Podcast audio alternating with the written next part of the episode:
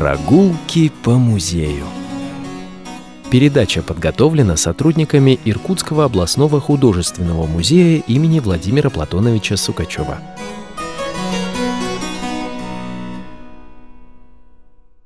Добрый день, уважаемые радиослушатели! В эфире очередная передача «Прогулки по музею». У микрофона заместитель директора по науке Иркутского областного художественного музея имени Владимира Платоновича Сукачева Ирина Терновая. Сегодня у нас в гостях заведующая информационно-образовательным центром музея Маргарита Геннадьевна Марцинечко. Я подумала было, стоит ли перечислять ваши звания и регалии, потому что вы уже знакомы нашим радиослушателям, а потом подумала, а вдруг кто-то к нам присоединился из тех, кто еще не знает о ваших достижениях, поэтому я с удовольствием их сейчас хочу перечислить. А Маргарита Геннадьевна – профессиональный художник, педагог, член Союза художников России и Международной ассоциации изобразительных искусств ЮНЕСКО, лауреат премии губернатора Иркутской области. Добрый день, Маргарита Геннадьевна. Добрый день, Ирина Ивановна. Добрый день, уважаемые радиослушатели. Мы неоднократно встречались с вами в этой студии, где говорили о деятельности отдела, которым вы руководите. В первую очередь речь шла и о изо-студии, о успехах и учащихся, о международных конкурсах, в которых вы принимали участие. Мне, конечно, очень дорого знать о том, какой проект в двадцать первом году вы для себя сочли одним из самых важнейших. Мы говорили об этом проекте. Это проект «Особенные дети». И вот сегодня у нас в музее продолжается работа семинара с сотрудниками Русского музея, которые как раз и рассказывают нам о том, каким образом они работают вот с такой а, категорией детей, да и взрослых тоже. Ну вот а, я подумала вот о чем. Мы в основном говорим о каких-то детских проектах, детских программах, а вот о взрослых участниках, ну, скажем так, категории шестьдесят пять плюс, а, мы знаем ведь совсем не так уж и много. А ведь это активные участники всевозможных да, проектов да, нашего музея. И вот я решила эту передачу сегодня как раз построить на рассказе именно об этих людях. Первый вопрос. В какой форме проводится работа с пожилыми людьми в информационно-образовательном центре? Кстати, давайте еще раз напомним, где находится вот этот информационно-образовательный угу. центр. Информационно-образовательный центр является одним из отделов Иркутского областного художественного музея, и находится он на улице Свердлова, шестнадцать, напротив детской библиотеки. Форма, в которой мы проводим работу с пожилыми людьми, слово «пожилыми» тяжело произносить, потому что когда я плотно начала работать с пенсионерами, то есть людьми, которые не работают и которые достигли пенсионного возраста, то я поняла, что ничего пожилого там нету, и это очень молодые, задорные, такие люди, наполненные жизненной энергией, мне кажется, даже в большей степени, чем молодые, потому что я еще и с молодыми работаю, и у меня есть возможность сравнить. Так вот, люди пенсионного возраста просто горящие жизненной энергией, что меня в какой-то момент времени очень сильно потрясло. Так получилось, что естественным образом мы создали форму, которая называется клуб. Но это не то понимание клуба в юридическом смысле, а это клуб, когда люди собираются по интересам. Естественно, что мы художественный музей, и при художественном музее была в две тысячи семнадцатом году открыта музейная изо-студия, то люди приходят к нам с желанием научиться рисовать. Это естественное желание, потому что, как мы все знаем, в обычной средней школе предмет рисования, к сожалению, преподается очень поверхностно. Я об этом говорю совершенно открыто, и, в общем-то, у меня такое ощущение, что если в школе есть определенные предметы, математика, русский, география, геометрия, биология и так далее, в том числе физкультура и в том числе рисование, то ученик, который хорошо учится, должен владеть всеми этими предметами на достаточно хорошем уровне. И когда, допустим, заканчивает школу отличник, и, допустим, приходят к нам подобные детишки, то понимаешь, что рисовать этот ребенок совершенно не научен. То есть происходит понимание, что программа изобразительного искусства, а конкретно ИЗО, в средних школах преподается совершенно невнятно. И люди, которые выпускаются из школы, то есть это люди семнадцати лет, шестнадцати лет, пятнадцати лет, это уже достаточно взрослые люди, которые делают взрослый шаг в дальнейшем в свою жизнь, выбирая профессию, не умеют себя выразить на бумаге. Они научены писать, они научены считать, но не научены рисовать.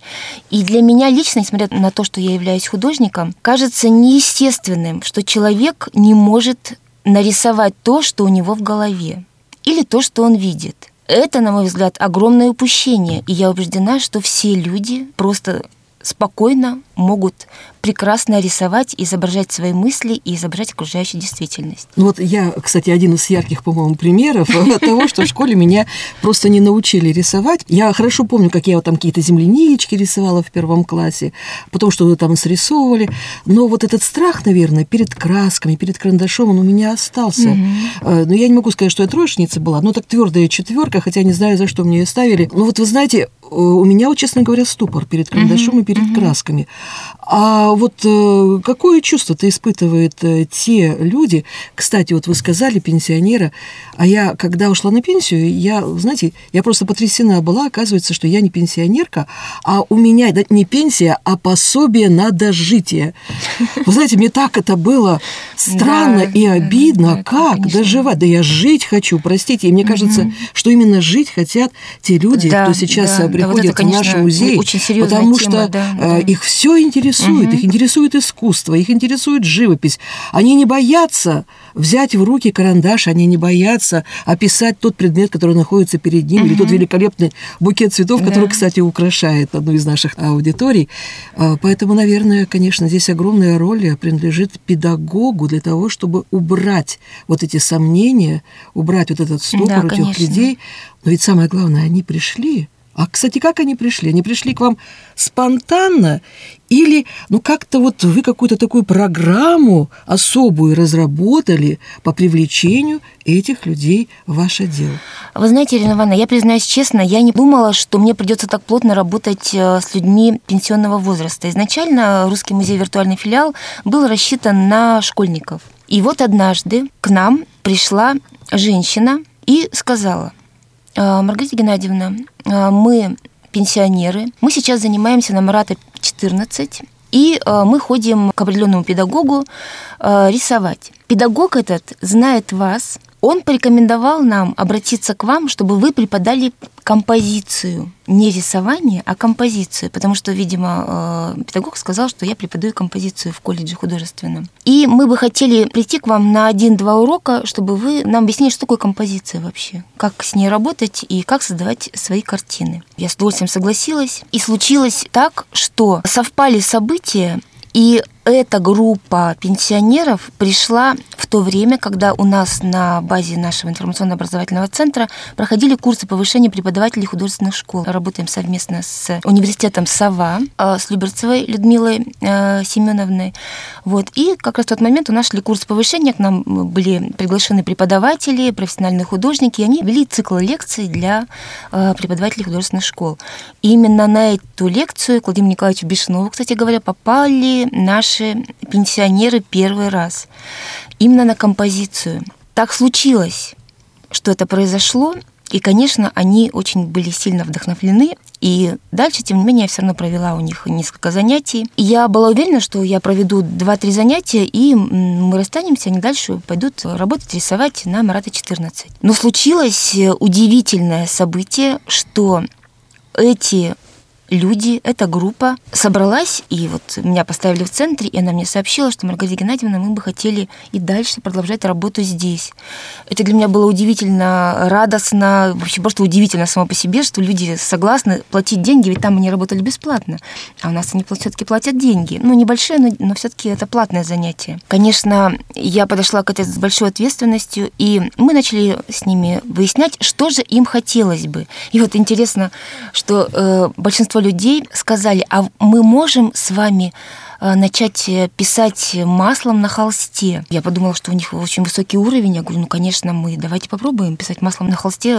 Это прекрасная идея. И когда мы столкнулись с этим, люди поняли, что для того, чтобы писать маслом на холсте, нужно иметь элементарно навыки рисунка, навыки понимания цветоведения, вообще смешения красок, просто создание каких-то форм изобразительных, то есть просто умение рисовать. И получилось так, что мы выяснили, что не все эти навыки были приобретены. И мы составили план просто начать учиться рисовать планомерно, чтобы однажды перейти на холст и масло. В процессе нашей с ними работы выяснилось, что появилась такая у людей некоторая консервативность во взглядах на изобразительное искусство. Ну, допустим, если реалистическая живопись принималась и понималась, то какие-то отклонения в стилизацию или, может быть, даже в какие-то моменты авангарда, может быть, в какие-то моменты кубизма или вообще просто абстракционизма совершенно не понимались и отрицались. И я поняла, что нужно провести или вообще создать цикл лекций по истории искусств.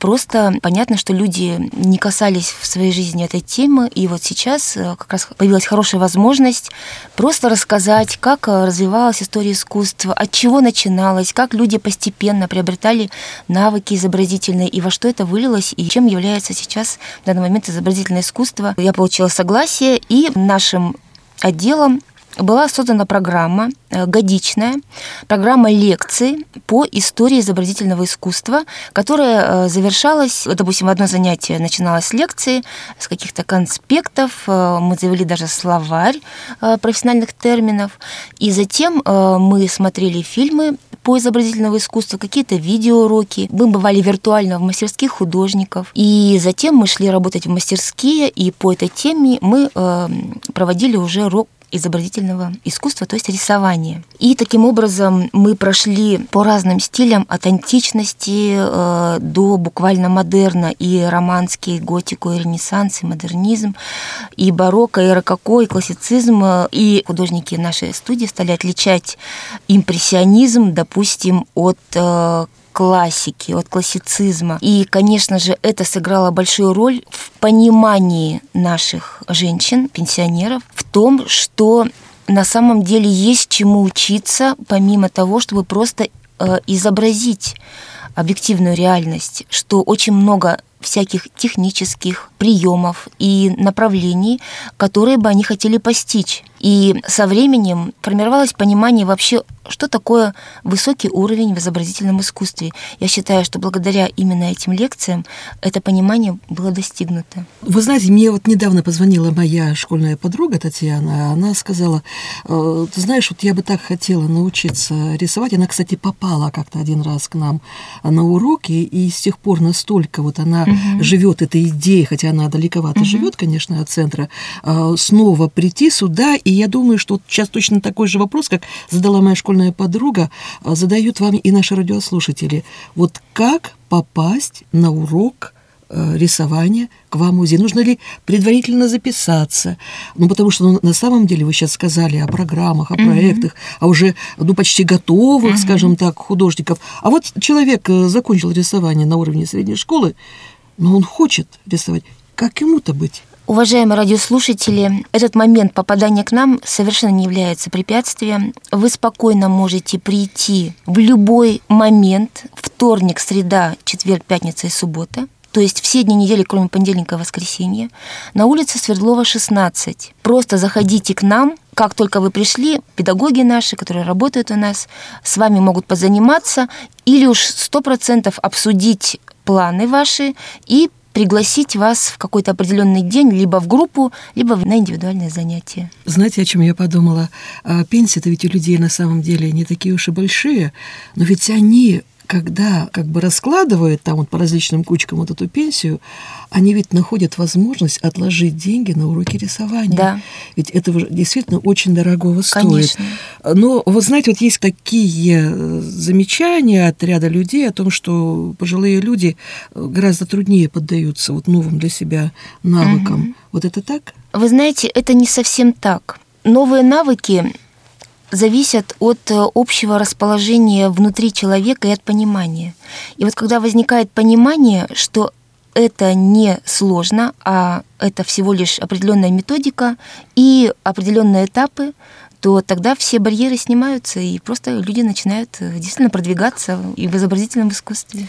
Ну вот хорошо, а что вот помимо навыков еще получают люди в процессе занятий? Ну, во-первых, это большое вдохновение, потому что когда мы рисуем, мы говорим о общем настрое.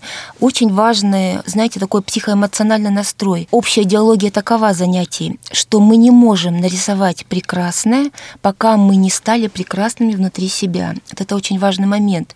И человек не способен овладеть какой-то энергией, а ведь мы благодаря определенной энергии начинаем овладевать какими-то навыками. Человек не может овладеть энергией, пока не пропустил ее в себя. И вот когда человек видит красоту цветка, вот только тогда он сможет передать красоту цветка на своем полотне. Это очень важный момент. Человек вам позвонил, да, сказал, что он хотел бы записаться на одно из занятий. Нужно ли ему самой приносить какие-то материалы? Вы знаете, нет. У нас э, наш отдел оснащен материалами, помогает и сам музей, и помогают наши спонсоры. Поэтому э, не нужно думать о том, что потребуются какие-то огромные суммы на закупку материалов. Просто приходите, это самое главное. Самое главное для нас ценность – это вы. Приходите, мы обо всем договоримся, и э, не нужно будет какой-то большой суммы, чтобы у нас заниматься. Хорошо, но давайте вот просто опишем ну, хотя бы одно из занятий. Вот как оно проходит? Обычное занятие. У нас-то, конечно, много разных направлений, но вот обычное. Пришла группа людей, у нас есть гардероб, группа людей разделась, прошла в зал, где стоят столы. Люди, которые к нам ходят давно, они уже приобрели свои личные материалы, которые им удобно. Это их хозяйство, это их собственность, им это приятно, чтобы у них были свои материалы. Причем приобрели хорошие материалы, высококачественные, профессиональные. И первое, что нужно, это разложить краски, карандаши на своих рабочих местах. Обычно группа людей уже знает, по какой тематике они будут заниматься сегодня. Тема определена, и у них уже есть настрой. Далее педагогам раздаются методические пособия, наглядные пособия. И, как правило, включается компьютер, раскрывается огромный экран, и на этом экране происходит представление сюжета, который, допустим, будет выбран этой группой людей. Это может быть и натюрморт, это может быть и пейзаж, в зависимости от темы. Очень часто группа выбирает что-то одно для того, чтобы потренироваться всем, потому что педагогу, конечно, удобнее, чтобы рисовалось что-то одно, но не всегда. Есть группы, где люди уже настолько продвинулись, что способны компилировать из множества изображений свою композицию.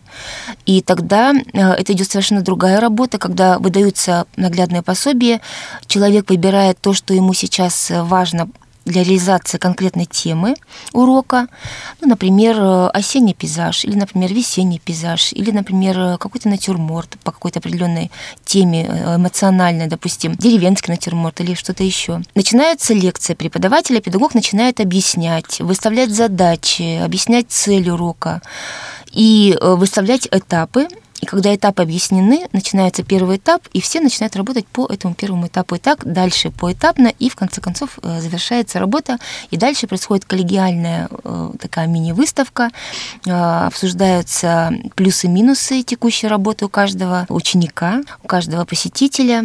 И, собственно говоря, заканчивается занятие, мы фотографируемся, и кто-то выкладывает в своих соцсетях, и завершается занятие. Хорошо, но все-таки давайте еще раз повторим, как человек, который никогда не рисовал, но который очень хочет научиться рисовать, может попасть к вам на уроки. Еще раз повторим, сколько раз в неделю проходят эти занятия, стоимость одного урока. Это тоже очень важно. Художественный музей вообще сделал огромный шаг навстречу пенсионерам. У нас сейчас групповые занятия в группе. На одного человека это сто рублей за одно занятие. А занятие может длиться как полтора часа, так и три часа, в зависимости от навыка человека. То есть у нас нет ограничений по времени.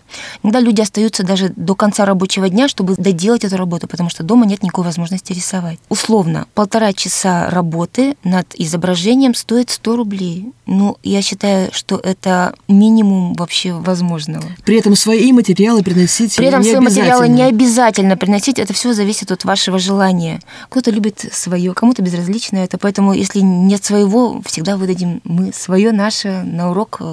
Это абсолютно спокойно. Можно прийти с пустыми руками, имея сто рублей в кармане. Все это вот достаточно. Я вот, знаете, сейчас о чем подумала. У нас же впереди праздники. День защитника Отечества. У нас прошел восьмое марта, скоро День Победы и так далее, и так далее. За сто рублей подарок своими руками сделать. Прекрасно. Можно. Хорошая идея, да, на самом деле. Идея. А вот э, все-таки чем еще может заинтересовать ваш э, центр вот тех э, людей в возрасте шестьдесят пять плюс, все-таки я так буду uh-huh, говорить, uh-huh. Э, ну, которые никогда не рисовали и не думали начинать рисовать.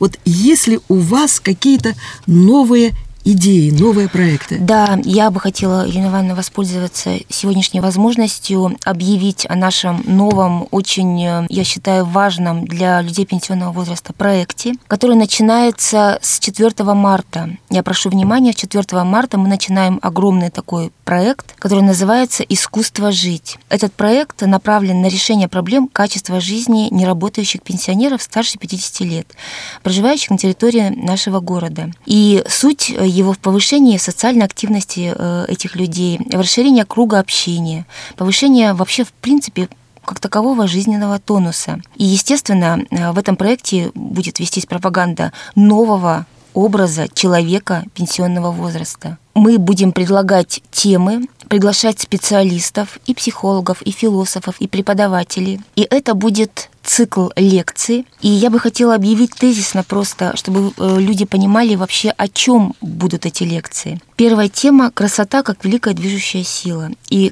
эта лекция, каждая из мной сейчас перечисленных лекций, будет иметь подпункты, то есть лекции, которые будут проходить еженедельно по пятницам в два часа. Ну, допустим, раскрою одну тему, а остальные просто перечислю. Вот, допустим, такой большой раздел, который называется «Красота как великая движущая сила». Ну, допустим, четвёртого марта мы будем рассказывать о Святославе Рерихе, о его э, книге «Искусство и жизнь».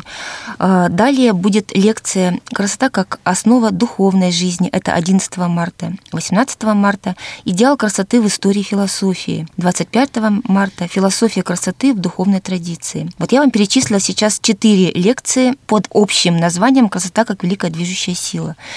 Это четыре лекции. Следующий месяц, это уже пошел апрель. Цикл лекций называется «О силе духа». Май. «Жить долго, чтобы не спешить». Июнь.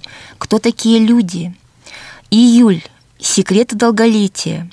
Август. Программа тренинговых занятий для укрепления когнитивных и социальных навыков. Здесь будет четыре тренинга на познавательные процессы, на память и внимание, на невербальные коммуникации и на интеллектуальную ангедонию. В сентябре мы начнем цикл лекций под общим названием «Основы сохранения психического и психологического здоровья». Октябрь – это основы позитивного восприятия действительности. Ноябрь – искусство самообладания и самодисциплины. И в декабре мы проводим еще пять лекций по мировой культуре под общим названием «Единство в многообразии». Уважаемые радиослушатели, люди пенсионного возраста и все остальные, я еще раз напоминаю, с четвёртого марта в два часа в пятницу мы приглашаем вас на первую лекцию. Куда? В Иркутский художественный музей на улицу Свердлова, шестнадцать. Это белая дверь, деревянный домик. Вы открываете белую дверь и заходите сразу же на второй этаж. Пожалуйста, приходите. Хочу обратить ваше внимание, что каникул у этого проекта нет. Да, совершенно верно, Ирина Ивановна.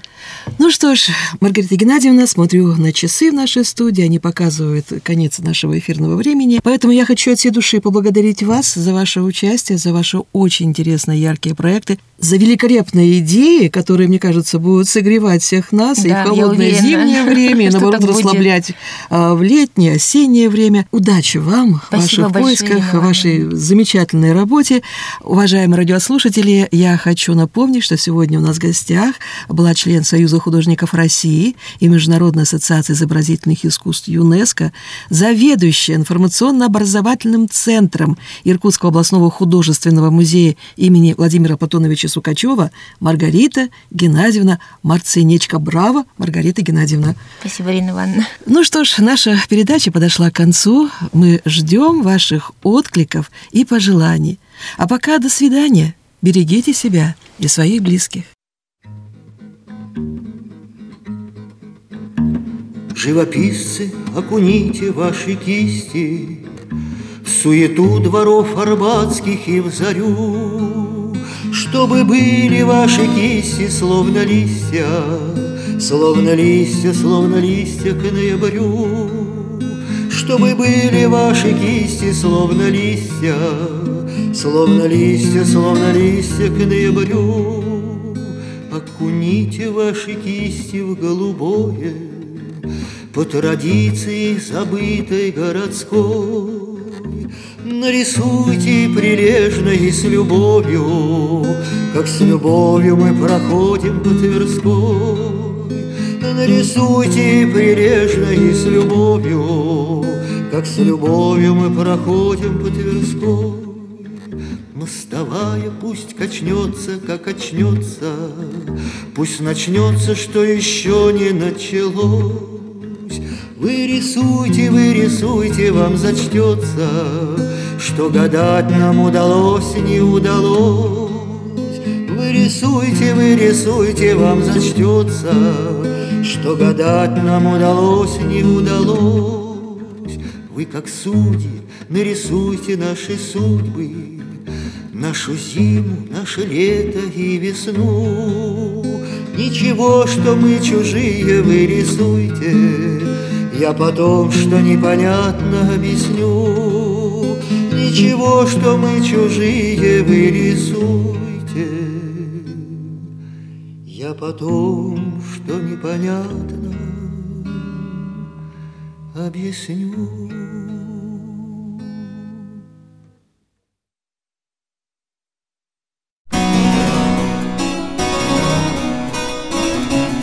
Прогулки по музею.